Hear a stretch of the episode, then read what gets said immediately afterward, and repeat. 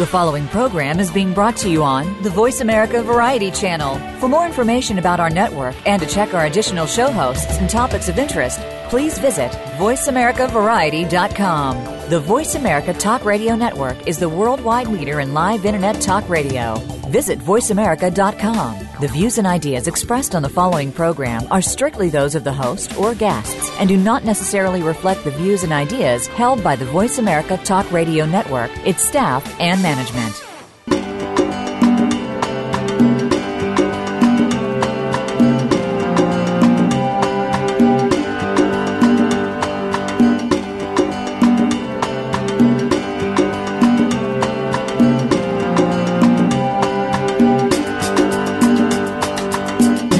Save our wildlife, save the environment, save our world.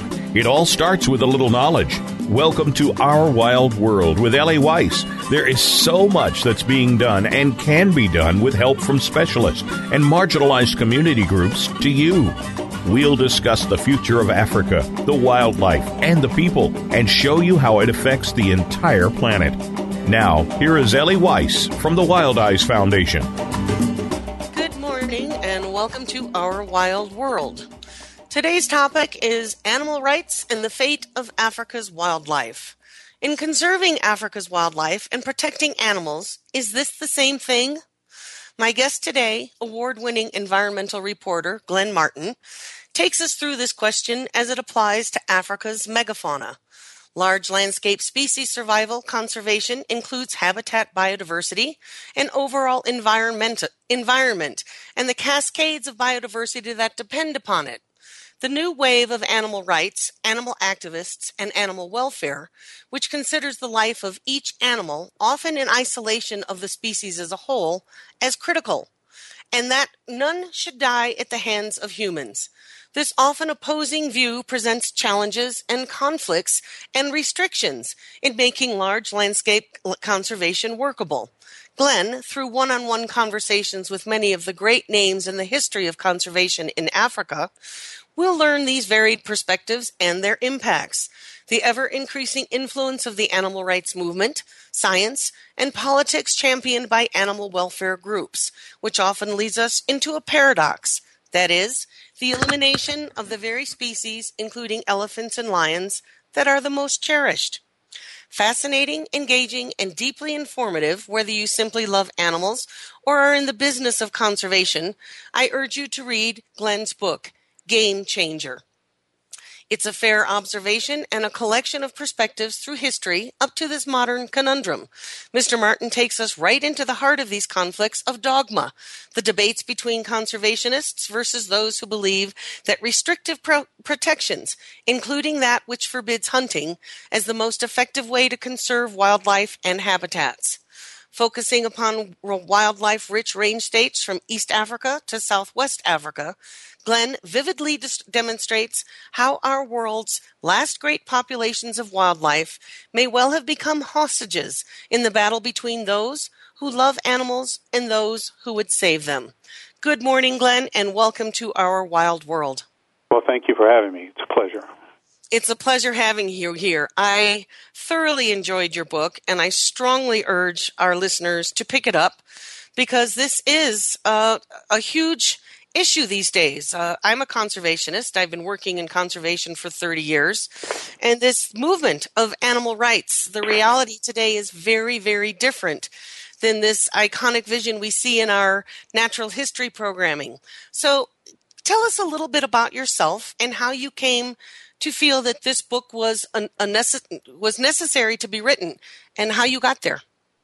Well, I uh, covered environment and natural resources for the San Francisco Chronicle for almost 20 years, and uh, within the course of my career there, I met uh, Laurence Frank, uh, who is a uh, a renowned vertebrate biologist specializing in in carnivores, especially uh, uh, hyenas and the African lion, and he has a several projects going in East Africa. He lives part time in in the Bay Area.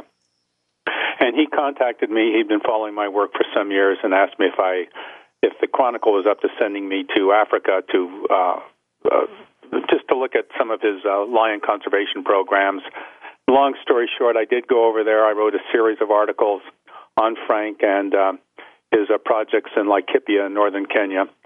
And they, what I saw there got me thinking about a lot of things about Africa and African conservation. And what was what was particularly in the news at that point was this conflict between the International Fund for Animal Welfare, who was lobbying against any changing of uh, Kenya's uh, wildlife laws.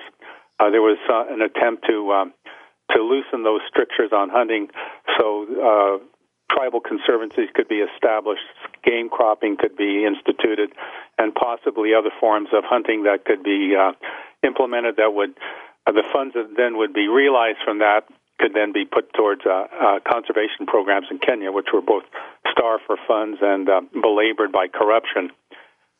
And uh, long story short, uh, that was the genesis for the book. I got a contract with the uh, University of California Press, and I got some funding, and I went back over and, um, in the course of several trips, and did the research and writing.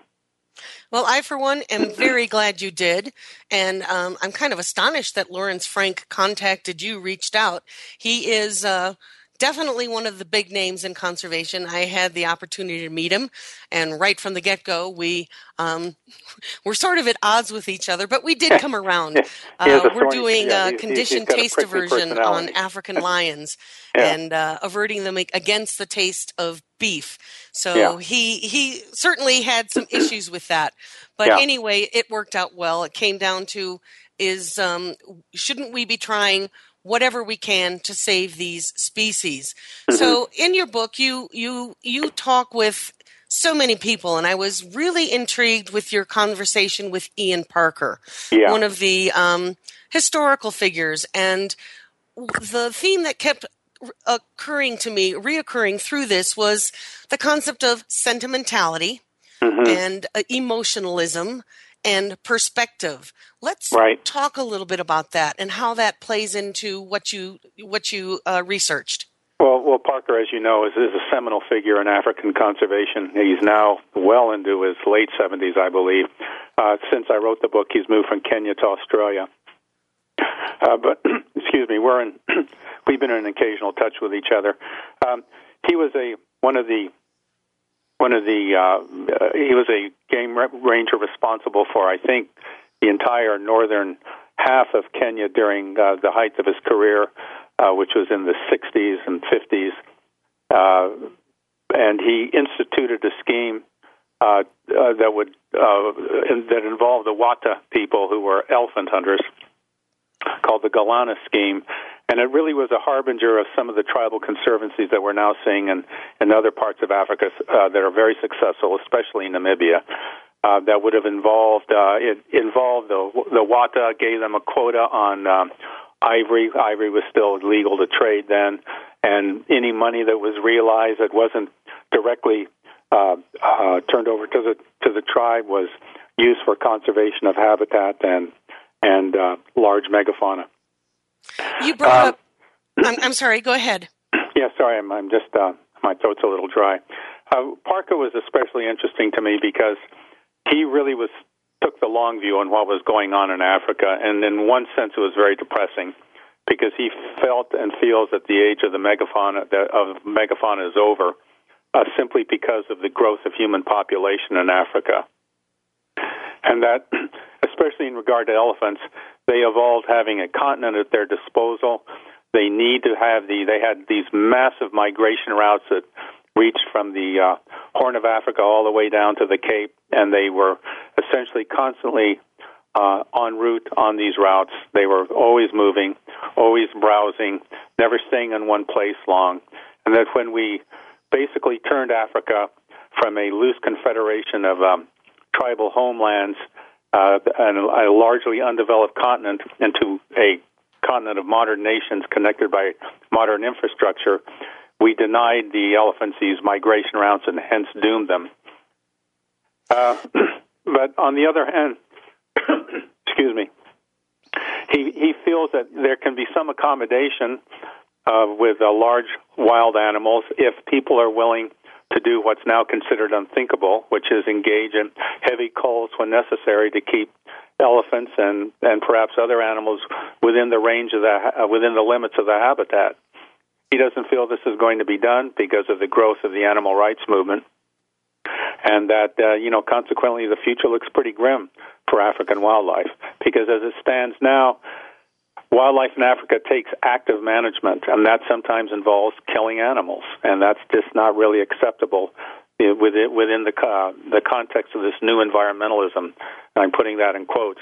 That's essentially conflated with animal rights activism, and uh, the old school conservation approach to wildlife management is pretty much out the window. And he thinks that that's the only chance we have, really, of maintaining even a semblance of wild, wild systems in Africa. And I have a tendency to agree with you. When having worked in conservation for so long, living on the ground and seeing what large species and large landscapes are um, capable of accomplishing in terms of biodiversity. Okay, there's all the new terms, hotspots, and all of this, but um, it comes down to, I guess, a few parts. One, why is a park created? The difference of a national park in Africa versus a national park, I'd say, here in the U.S. or Europe. Uh, one ours are more for our entertainment and um, recreation, where in Africa they're set aside to, as I think Ian Parker put it, an option to extinction. So um, let's we we've done a lot of discussion on elephants in our wild world. Let's let's stay here for a little minute. We've got a few minutes left until we go to our first break. Sure. So elephants are critically endangered right now. Mm-hmm. Or maybe not critically, they're certainly endangered, and that is due mostly to the poaching and the ivory trade. Right. So let's say a perfect world that is gone. And mm-hmm. now we have this continental landscape architect confined to small areas that we've set aside.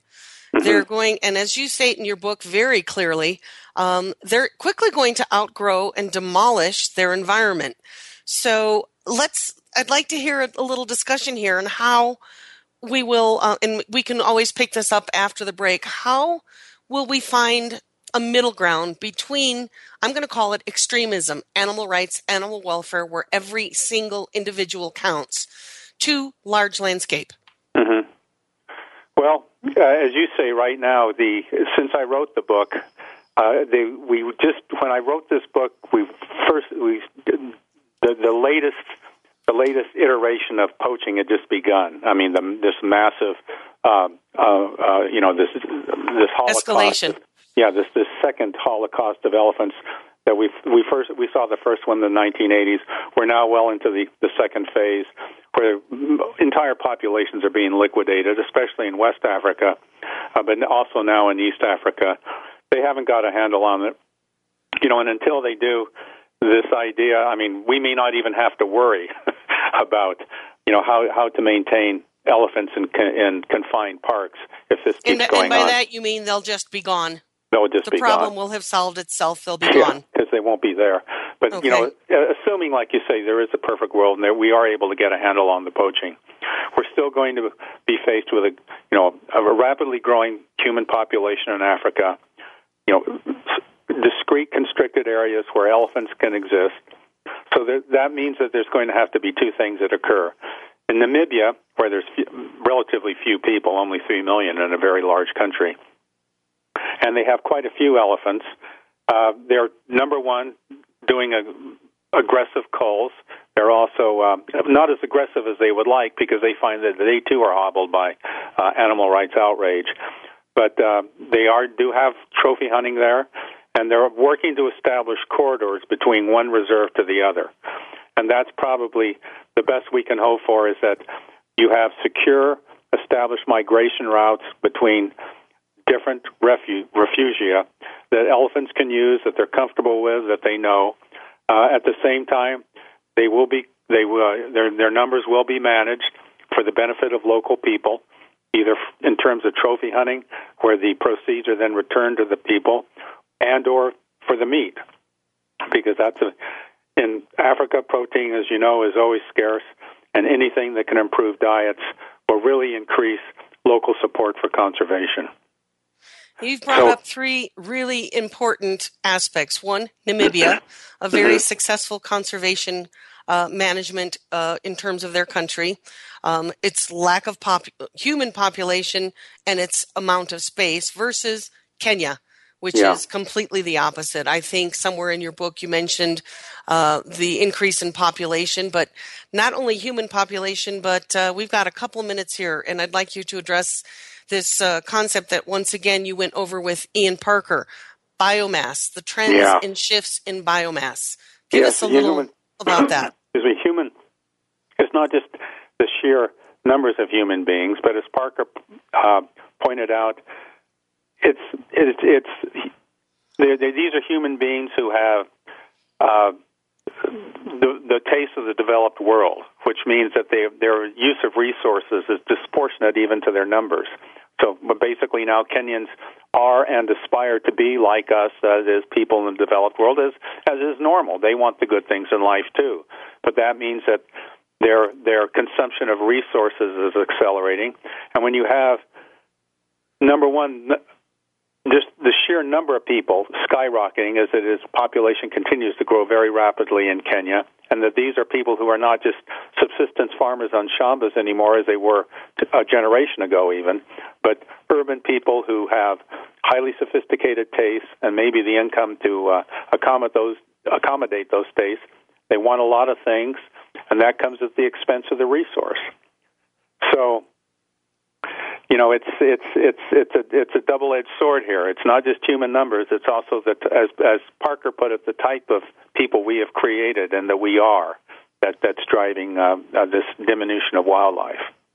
And I, I, guess we could sum that up as you've put in your book, also the modern human, which has yeah. only um, come up in I'm going to say the last thirty to fifty years. This this quest for stuff over yeah. consumption and yeah. the um, impacts it has on wildlife. So mm-hmm. we're gonna.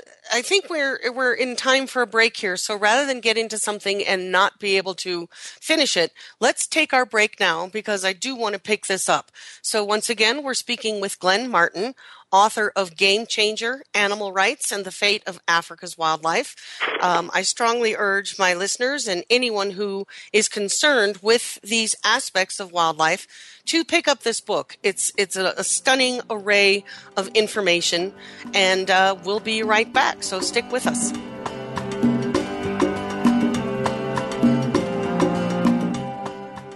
Stimulating talk gets those synapses in the brain firing really fast. All the time. The number one internet talk station where your opinion counts. VoiceAmerica.com. Wildlife. No wild, no life. Big, scary, beautiful. Predators are in danger. Without them, our rivers dry up, our forests don't grow, our communities go hungry our biodiversity crumbles. Wildlife drives our planet's ecosystems. The wild effect. It's in our hands. Ellie founded Wildize Foundation because she loves Africa and to remind us that there are more harmonious and less destructive ways to live on our planet. She does this so we may be able to look inside ourselves and understand the deeper partnerships that connect us all and to take responsibility for our lives and our Earth. Africa is one of our last remaining wild places and the origins of humanity. It is irreplaceable. Africa is at a crossroads, on the brink of possibilities. We can choose to let its wildlife be lost forever, or we can help save it. In Africa, it is still possible to make a difference. Visit us at www.wildize.org to learn how you can make a difference. We only have one Earth. If we don't care, who will? W I L D I Z E dot O R G. News, opinion, your voice counts. Call toll free 1 866 472 5787. 1 866 472 5787. VoiceAmerica.com.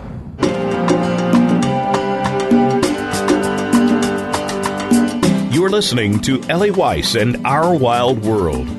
We want to hear from you. Call into the program at 1 866 472 5788. That's 1 866 472 5788. If you'd rather send us an email, please send it to wildize at wildize.org. That's W I L D I Z E at W I L D I Z E dot O R G. Now, back to our wild world. And welcome back to our wild world. My guest today is Glen Martin, author of Game Changer Animal Rights and the Fate of Africa's Wildlife. And what we're talking about is the challenges and possibly the restrictions and perhaps even impending doom that animal rights, this strong movement of animal rights, is putting onto traditional conservation. So, Glen, maybe we can back up here a minute and talk about management in Africa over wildlife populations, um, how it used to be compared to it requires definite uh, inter intersection uh, or I'm, I'm not sure if that's the right word I'm looking for by people in terms of an over overpopulated, over-consuming population. Right. Well, you know, as Parker, uh, Ian Parker pointed out, uh, when he first pursued conservation, it was a dispassionate process. Emotion wasn't involved. It was considered the right thing to do, and it was in the public, in in the interest of the of, of the common will, and and people just uh, assumed it was good, and it was science based, you know, according to the best science of the time, and it and it, it that involved again, as I mentioned, animal management, and people had no problem with that because there wasn't uh, animals hadn't yet been uh, anthropomorphized into our our uh, equivalent. Uh, uh, they weren't considered our our compeers and our friends. They were considered part of the natural world, and either as a resource uh, to be exploited on one level or to be enjoyed on another. But their their management was never in question. You know that is, and that meant, of course, that you had culls, you had hunting, uh, but there was also a lot more land devoted to conservation then in the early 1900s. Much more was designated as game parks in 1900 than there was in 2000 or now. Of course, that has to do with uh, the needs of the the, uh, the population that's grown since then.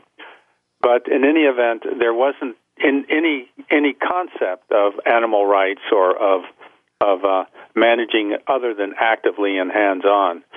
Uh, now, of course, in Kenya especially, but in other parts of Africa, uh, Botswana seems to be going that way more and more.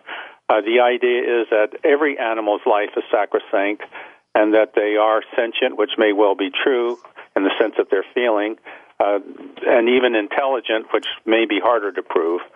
Uh, but in any event, that uh, we have no right to kill any individual animal, especially a wild animal, and that we must conserve each animal just as we attempt to conserve the species. The problem is that when you attempt to conserve the individual animal, it can become problematic in terms of species conservation because the species as a whole demands conservation of the habitat as a whole, which means that at certain points, at certain times, animals, certain animals must be killed uh, to prevent overgrazing of the range or, or um, uh, just uh, biodiversity you know. protection. Uh, yeah. Uh, so in any event, that's the problem. Now we have two different uh, perspectives on what constitutes conservation, but the second one, the modern one, has been conflated with uh, uh, uh, this almost a religious sensibility about animals, and that interferes with the science-based applications. So you, you brought up an interesting word, religious, and I think you stated it in your book that, um, and it might have been Ian Parker that uh, said it this way, that environmentalism has never been more quote voguish, but that yeah. real conservation is declining.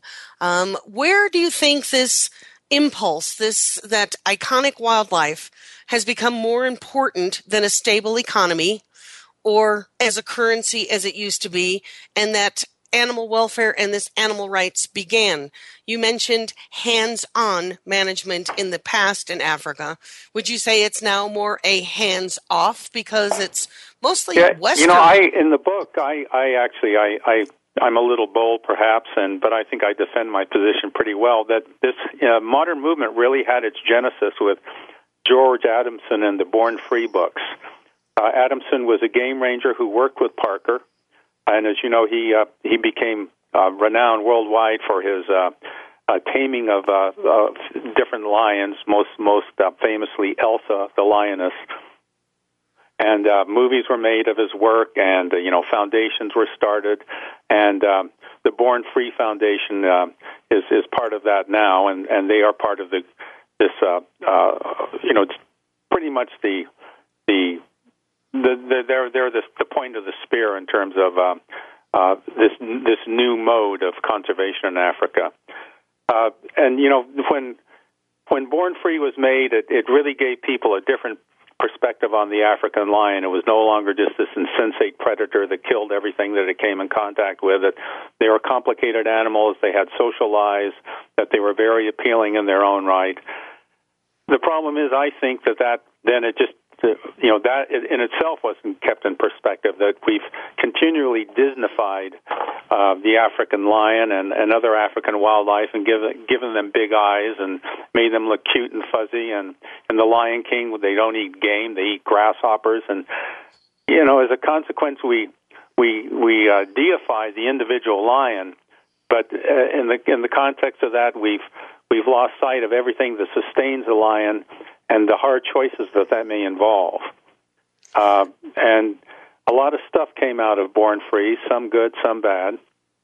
But I think that that was really the turning point, and that that really set the stage for the larger animal rights movement. And I think it's important that we do here in the West compared to, let's say, the days of Descartes, where animals were insensate, uh, unfeeling uh, beings, uh, same as they thought of babies. They couldn't feel pain. I right. think it's important that we understand that there is such a thing as the animal mind and that they do yep. live in communities and that each animal recognizes itself as an individual within its neighborhood. Mm-hmm. But bringing this animal welfare more important than people is highly destructive. And I've talked about this a lot that if we don't consider the security of the people, whether yeah. it be food security, social security, and economic security, over or at least equal to the security of wildlife, that we're, we're going to be heading toward disaster. So, well, yeah, um, I, I, um, think. Yeah, go ahead. So, sorry, yeah, uh, I think you're right. I mean, the one thing I heard over and over in Africa from local people, from the local communities, is that uh, Western, the Western world, the people in the developed world care more about the individual animal. Let's care more about this one elephant, this one rhino, this one lion than you do about me and my child and my family. And I have to eat, just as you have to eat. And you know, if you help me eat, if you help me with my life, I'd be more more inclined to to support conservation initiatives. But the idea, and I, I heard this from a guy who was my fixer in Kenya uh, who I, I traveled with a lot, uh, especially when I was in Nairobi.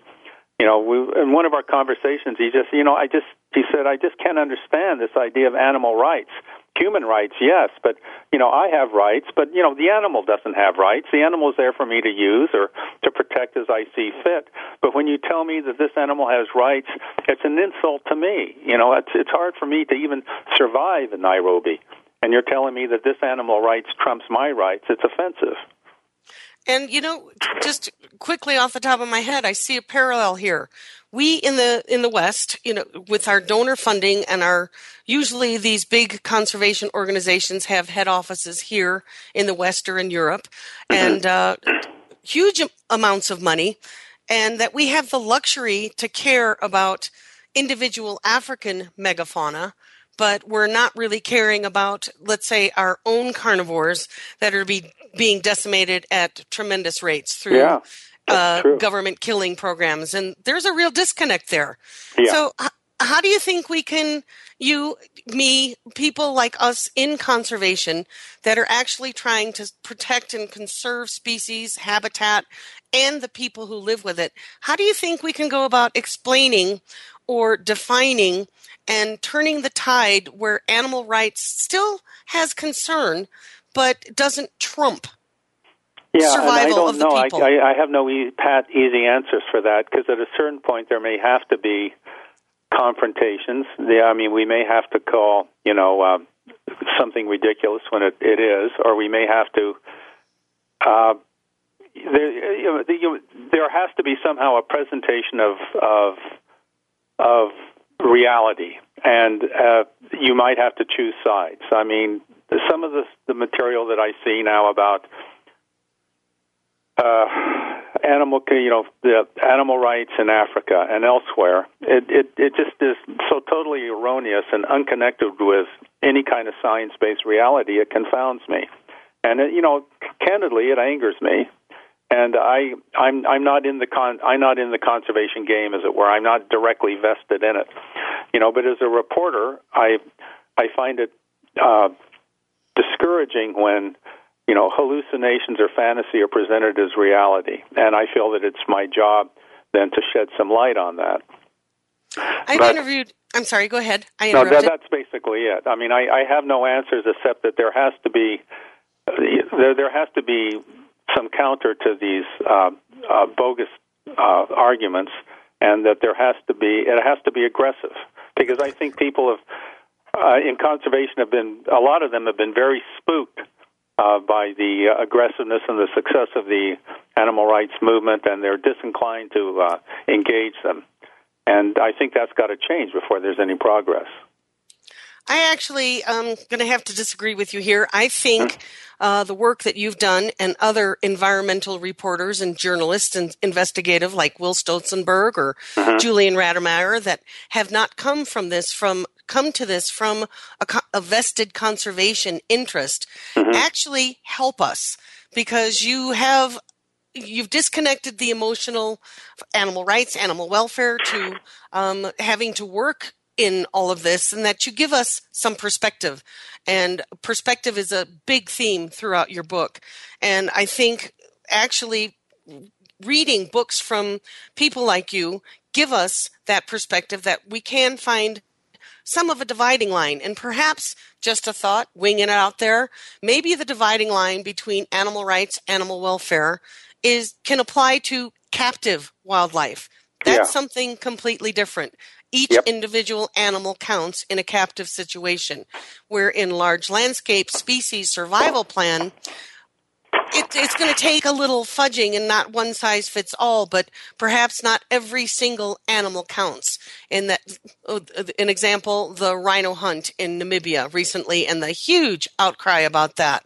So they couldn't stop that, and so now there, there's pressure to U.S. Fish and Wildlife to not bring it in. Well, that's yeah, not and, going know, to help to me anything. That, that's so counterproductive. Namibia's game quotas are rigorously managed, and and and there's tremendous oversight on them. And yeah, I understand a lot of people would find that offensive, but the problem isn't the regulated hunt in Namibia; it's the wholesale slaughter and holocaust in all of Africa uh, on the remaining rhino populations. And you know that that's where the, the that's where we need the effort. You know, not in the regulated hunt. If it is truly a regulated hunt, and I acknowledge there's problems with that. Tanzania also claims to have have a regulated hunting economy, but it doesn't have the good governance that Namibia has, and there's issues there. But, you know, it's it's not a perfect system, but no matter what, we have to grapple with things as they are, and not this normative sense of how how we would like them to be. Very well put. Very well put. So we have to disengage some of this knee jerk emotionalism about these individual Disneyfied animals, Marius the giraffe and the four lions at the Copenhagen Zoo, and mm-hmm. balance that against the life of all giraffes, their ecosystem, the biodiversity that cascades from their presence, and the health of that system to species and, and I think you call it the big picture. So mm-hmm. um, let's let's talk let's talk a little bit more about hunting. Um, it's a you can't really have a conversation today about conservation without including hunting, and this is where uh, the emotional knee jerk reaction of the large conservation organizations are really cracking down and having an impact by uh, addressing and forcing political changes and policies in Africa. We've got a, a, couple of minutes, so if we need to, we'll pick this up uh, after the break. But mm-hmm. let's get into that. You know, the, you you talk about this a lot, and you single out a particular uh, organization many times, IFAW, which mm-hmm. has accomplished a lot of good things. I've interviewed them on my program, and they bring awareness about the importance of wildlife. But yep. let's talk about the political pressure that their dollars bring. Yeah, uh, as you say, yeah, IFAW has done some good things. Uh, you know, but their their power, especially in Kenya, is, is so profound that that you know essentially they they influence government, individual ministers certainly, and and government policy as a whole. Uh, a few years ago, there, were, as I said, there were efforts to to uh, amend the uh, the wildlife management uh, regulatory apparatus in Kenya, and and they were just so aggressive and so knee jerk, and they introduced legislation that not only uh, w- opposed any of the reforms, but would have made it uh, impossible even to um, the, the, that would have prescribed uh, bird hunting in Kenya, and that's one of the last few sources of revenue for many of these really remote communities, uh, tribal communities, especially in uh, Sam, the Samburu. They uh, uh, they don't get much income in any event, but a lot of it is uh, comes from uh, bird hunting, guinea fowl, and sand grouse hunting. And if that would have been taken away from them, I mean, what, then the only thing then they would have had, of course, their pastoral people would be their goats and their sheep and their cows. So you would have seen an even larger increase in livestock on an already over overgrazed and overbrowsed landscape. So you know you can't just deny people uh, the resources that surround them and uh, access and option to those resources, and yet put the responsibility for the maintenance of those resources on them. I mean, it's just it's it's inequitable and and it's unsustainable. That's that's uh, one of the best answers I've ever heard. So I want to thank you for that. We're going to head into a break here. Once again, we're uh, my guest today is Glen Martin, author of Game Changer: uh, The Fate of Africa's Megafauna and Animal Rights. So uh, I strongly urge our listeners to pick up this book. If you're in conservation, it is a must read. If you're in animal rights, it is a must read. So stick with us. We'll be right back.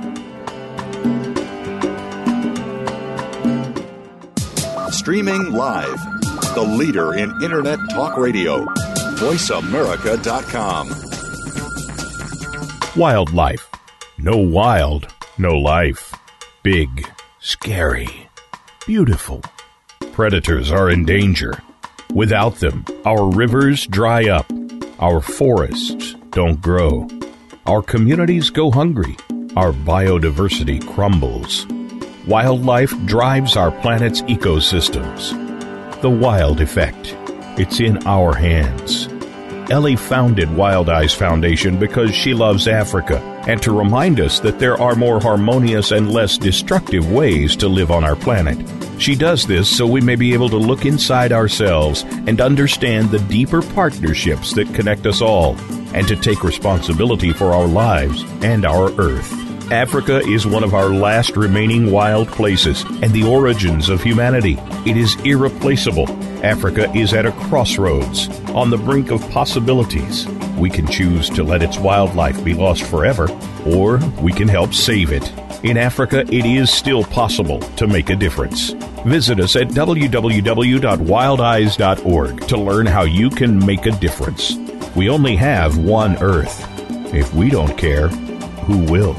W I L D I Z E dot O R G.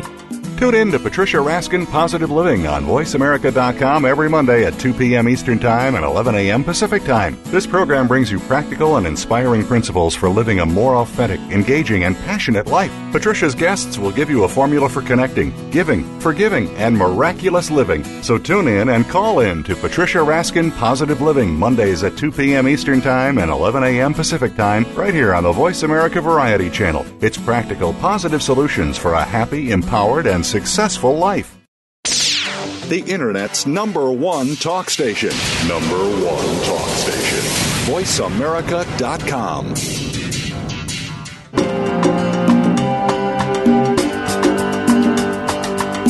You're listening to Ellie Weiss and Our Wild World.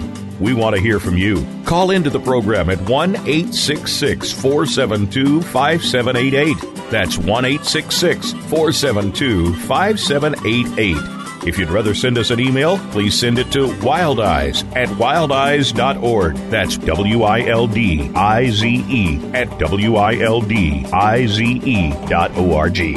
Now, back to our wild world. Welcome back. This is Ellie Weiss in Our Wild World, and my guest today is Glen Martin, author of Game Changer, a critical read. I strongly urge you to read it. So before the break, we um, brought up an interesting point. Glen mentioned uh, without local people in Africa, in these landscapes, uh, being able to benefit and be incentivized to care about conservation and uh, wildlife that it forces them to turn into uh, more pastoralism cattle. You mentioned the Samburu. So let's just segue here for a minute about the increase of cattle. We talked earlier about increases of biomass and the biomass shifting. What are the impacts of turning Africa into a cattle grazing ground? Well, you know that's that's uh, kind of the we have a a, a, a hydra-headed problem here. On the one hand, as, as Parker noted, the human biomass is not only growing, but it's becoming increasingly urbanized and demands nice, shiny new things, like we all do. On the other hand, pastoralism is still uh, very much a respected and even revered tradition in, in East Africa. There's still tremendous numbers of people out on the land. And, you know, as Laurence Frank once noted to me, the, the uh, Kenyan shilling is considered a poor, if acceptable, substitute for a cow. I mean, cow, cattle are still literally the, the coin of the realm in East Africa. I mean, things are purchased with cows. Uh, bridal dowries are established. People settle their debts with cattle. So the it's the the you know the emphasis is on obtaining as many cattle as possible, not on on on up, upbreeding, not on on improving bloodlines or of putting the uh, a correct number of cattle out on the range that can be sustained, but on on on just having as many cattle as possible. And that's why when you travel through Kenya and Tanzania and other parts of East Africa, you see these massive herds of cattle that are about the size of Great Danes. They're they're small, they're they're diseased, they're genetically uh, truncated, they're infirm, but they're cows. And each one of those cows has a real discrete value as currency. It's fiat currency for East Africa. So yeah, I mean, you know, when we have that that amount of livestock, it has to come at the expense of wildlife and that number of livestock. I mean, uh, a work by uh, uh, several people I interviewed indicate that cattle and wildlife can coexist, but they can't inhabit the same range. They don't like propinquity with each other. So you know, we have to limit, I mean, not have to limit, but there has to be limits on cattle if we want to sustain healthy numbers of wildlife. In the past, that wasn't a problem, for example, in Maasai land, because there weren't that many Maasai and that many cattle. Now there's a lot of Maasai, and every one of them has a large herd and wants more because that you establish your prestige and your wealth in the community by the number of cattle you have. So, yeah, that's it's sort of the version of, of our Wall it's uh, sort of the version of our Wall Street, right? Right. But you know, I, let me, if I can, uh, just be you know allowed a quick addendum. Now, a recent development has been the value of um, of uh, cell phones to uh, rural communities in Africa. When I first started researching this story in about 2000, uh, in Laikipia and uh, other remote parts of uh, of, of East Africa, down in the Serengeti, there weren't any landlines, and people had been uh, uh, communicating for years by CB radio. And landlines had just started coming into Laikipia, and people were, didn't know how to use them. The ranchers were still saying over when they want, when they wanted to end the conversation. I came back four years later, and everyone had cell phones, and that includes uh, Maasai pastoralists, and they were checking cattle prices in Mombasa, uh, and that has really turned things around, and they were willing to liquidate cattle in order to obtain electronic mobile devices, and that you know bringing those folks into the just sort of leapfrogging past landline telephony into the um, mobile internet, uh, mobile uh, communications age, is really uh, causing some profound disruptions to their society that seemed impossible even a few years before. So when you say disruptions, do you mean a good thing or well, I mean in the good sense that yeah, cattle had become almost secondary to having these devices, and that they were they were very expensive, you know, uh, but they were willing to pay a lot of money, which means they were willing to liquidate cattle to obtain them. I mean, because for, for everybody else, they could now talk to relatives in, in disparate parts of the country. They they were constantly texting. They're extremely adept with these devices, far better than I was, far more than I was. And it and was I'm something really to see a you know a Maasai Moran standing with his fighting stick and his spear and shield uh, up on one leg as they do, and you know texting madly. that that certainly changes our, our, our iconic perception of this artifact of Yeah. tribal Kenya. And Yeah. I'm really glad you brought that up because I noticed the same thing in a matter of two or three years from I'd go to Africa and it was such a great thing to be able to disconnect from Yeah. the computer, from the email, from the phone and everything. And now you can't do that. No. But I'm really glad you brought that up because what that, as you called it, leapfrogging technology, which is the same term I use, that it has made a, a tremendous difference. So a minute ago, you mentioned value, not only the value of cat, cattle and, you know, s- cell phones and checking prices and being able to um, move cattle through to slaughter more quickly and at the best prices as opposed to facing drought and catastrophe and getting it to the abattoirs. So also in your book, you, you- one of your um, interviewees discussed evaluating the different species and how do we do this objectively and can it be done with so many varying perspectives? That is traditional conservation management to animal rights animal welfare Uh, yeah, you mean evaluating the species what in terms of their um, their appeal or their Uh, well, I guess it's all, you know, what, how are we going to define evaluating and what is of value? Is an elephant more valuable than a, an impala or a lion Right, or a right. rhino? Yeah, and that's I think that's a conundrum that even confounds uh, you know animal rights advocates. You know, which when you start you know uh, putting uh, value on the individual animal as opposed to the system or the or the or the health of a complex of species, then you have to start parsing the value of different animals, as you say. Uh, you know, what appeals to us about elephants and rhinos is that they're magnificent.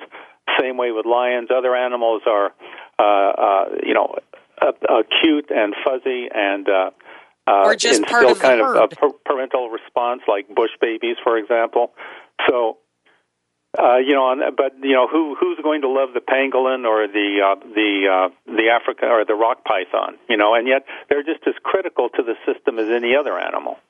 And I think that's where some of the animal rights, animal welfare falls off and why it can fall apart in terms of this discussion we're having today. And, and the term charismatic. We care Yeah. about the charismatic species, the panda, the polar bear, so they get a lot of attention.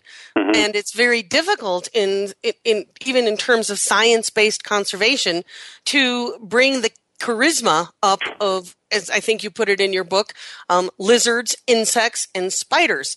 That's and they're right. Yeah, just that as was uh, critical. Thomas McGuane who made that. Uh, not uh, McGuane, uh, but Thomas Nick um, Shane.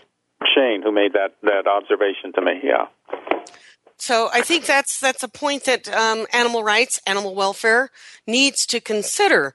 That if you're going to cherry pick charisma and charismatic species, then um, at least be willing to look at the cascade of what depends upon those species Yeah, that's and right. appreciate the entire ecosystem in terms of the big picture, large landscape.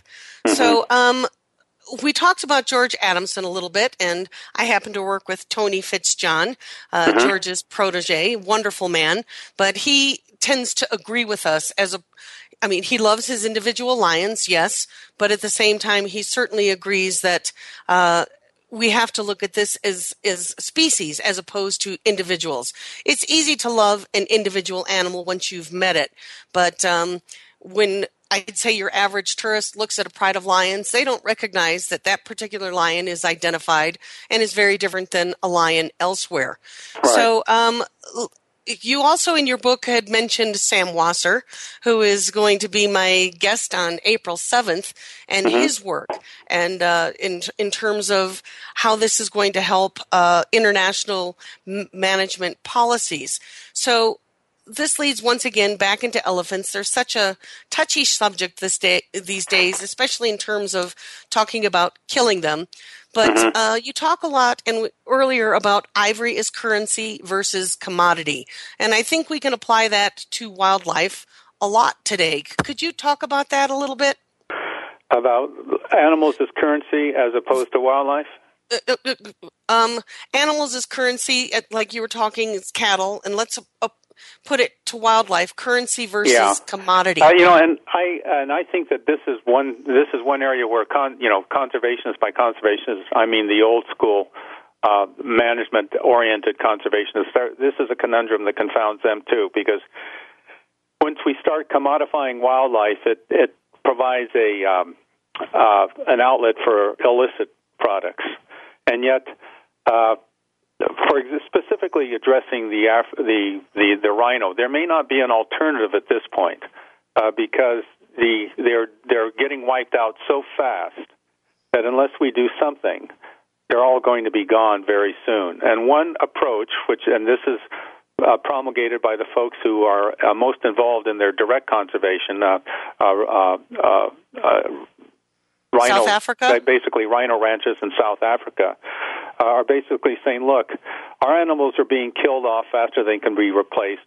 Uh, we're we're sawing off the horns, and that helps, but unless we can get significant amount of money uh, to fund these efforts, we're going under, and that means they're going under. And since the rhino horn market is is is basically out in the open anyway, I mean it's it's a black market, but it's it no one is, is doing anything to stop it or can stop it. That we need to regulate these horns. We need to um, uh, uh, sell them, uh, have an open market on them, and just acknowledge the reality. And you know, at this point, I think that that might be something worth trying because the alternative is, has failed massively. We're not, we haven't scotched the demand for them. So, uh, you know, several people I interviewed say, look, when there is demand, you either have to satisfy it or else it will overwhelm you. So huh. we're going to have to somehow, I think, uh, acknowledge that demand and accommodate it. And if we saw off rhino horns, we both we move the incentive for killing rhinos and we supply the market, and ultimately, perhaps we can even glut the market so that the price goes down and there's even less incentive to kill the animals. That's an excellent point, and I really appreciate you making it because the rhino horn uh, trade debate is a hot topic today, mm-hmm. and it's very divisive. And once again, it brings in everything you're talking about, and you cover in your book, Game Changer, uh, the fate of African wildlife and new conservation and animal rights. That perhaps a short, uh, a stopgap measure for now would be to legalize the trade in rhino horn. But of course, that brings and, and highly regulated. Uh, so there, now there still would be a black market trade, but if the if the legal trade, if the price of the legal trade of the legal horn undercuts the black market trade, then I think the black market would wither. And not, I'm just not thinking that. I mean, I think that that's that's the rationale for the entire basis here for this argument and it, it might be the way we have to go until we all find some way to coexist, not only in terms of belief systems, in terms of, of, what we're talking about here animal rights, animal welfare, and large landscape conservation, but also in terms of pr- uh, protecting wildlife and whether you care for hunting or not, at least a trade in rhino horn could protect the species. So um, we have about three minutes, and you made a really wonderful comment, and maybe we should end on this. Um, it was uh, uh, about the noble intent, a promising retread of the peaceable kingdom, not mm-hmm. only lion laying down with the lamb, but human laying down with the lion, uh, and such implications. Uh, expound upon that a little bit. Well, uh, yeah, I, I think that you know the peaceable kingdom is is a is a very seductive metaphor, and it's as as many metaphors. As that's pretty much what it is. It it has no grounding in anything we can really achieve. Uh, what we can achieve is a, a our rational wildlife policies that benefit systems, that benefit complexes of species, and that uh, benefit local people who uh, live in the areas where these animals exist you know, and until we can accommodate all three of those uh, components, you know, we're not going to have any true conservation, or we're not going to have any animals to, whose rights we can be concerned about. Uh, we have to make sure the local stakeholders get what they need out of the resource to survive, and we have to approach you know, conservation, we have to look to the past for our inspiration. You know, those guys had it right on a lot of points, on a lot of counts you know, in 1900 in East Africa. You know, they had some things wrong, but their general view, I think, was pretty much spot on that we have to manage this as large systems, as landscapes of which animals are a part and human beings are a part. And we can't start parsing individuals out, either people or animals, uh, when we when we go that way, we lose it all. It frays and it eventually disappears. And I thank you for that answer because that is exactly what this program, Our Wild World, is about. That it is an interconnected web, global, planet wide, and that we are a part of it as much as animals and every other thing that depends upon uh, how they manage, how the animals manage a landscape just by doing what they do. That when we start parsing out and individuating a particular species or particular people or particular belief systems, then, as Glen just said, the whole thing will collapse. We have about uh, 30 seconds here. Uh, anything that you would like, uh, a point we didn't cover, or we've got about a minute, I'm sorry, that you'd really like our listeners to take away today? Well, uh, I think I think we've pretty well covered it all. It's just the only thing I, I would I would ask in, in this debate or anything uh, related to con- uh, conservation is that you know we really do try to apply the best available science, and that we try to look at things as objectively as possible, and not let our individual proclivities, uh, our, our passions, you know, override the larger issue. I mean, I think we all want the same thing, you know, but uh, you know, there in many situations there are right ways and wrong ways to go about it. And the problem here is the stakes are so large and things are changing so fast that we don't have that much time and that much opportunity to get it right. And so we can't be, you know, diverted by these sideshows. And I appreciate that comment. I'd say that sums it up beautifully. And I thank you so much for participating today and having this conversation. And once again, I urge our listeners to pick up Glen's book, Game Changer. And that's it for this week. Thank you, Glen. Thank you. And we'll see you again next week. This is Ellie Weiss with Glen Martin and Our Wild World. Thank you again for joining us this week. Be sure to tune in next Monday at 11 a.m. Eastern Time, 8 a.m. Pacific Time for another edition of Our Wild World with your host, Ellie Weiss, on the Voice America Variety Channel. Think about living with wildlife during the coming week and what you can do right now. Thanks again for listening to the preceding program brought to you on the Voice America Variety Channel. For more information about our network and to check out additional show hosts and topics of interest, please visit VoiceAmericaVariety.com. The Voice America Talk Radio Network is the worldwide leader in live Internet talk radio. Visit VoiceAmerica.com. The views and ideas expressed on the preceding program are strictly those of the host or guests and do not necessarily reflect the views and ideas held by the Voice America Talk Radio Network, its staff, and management.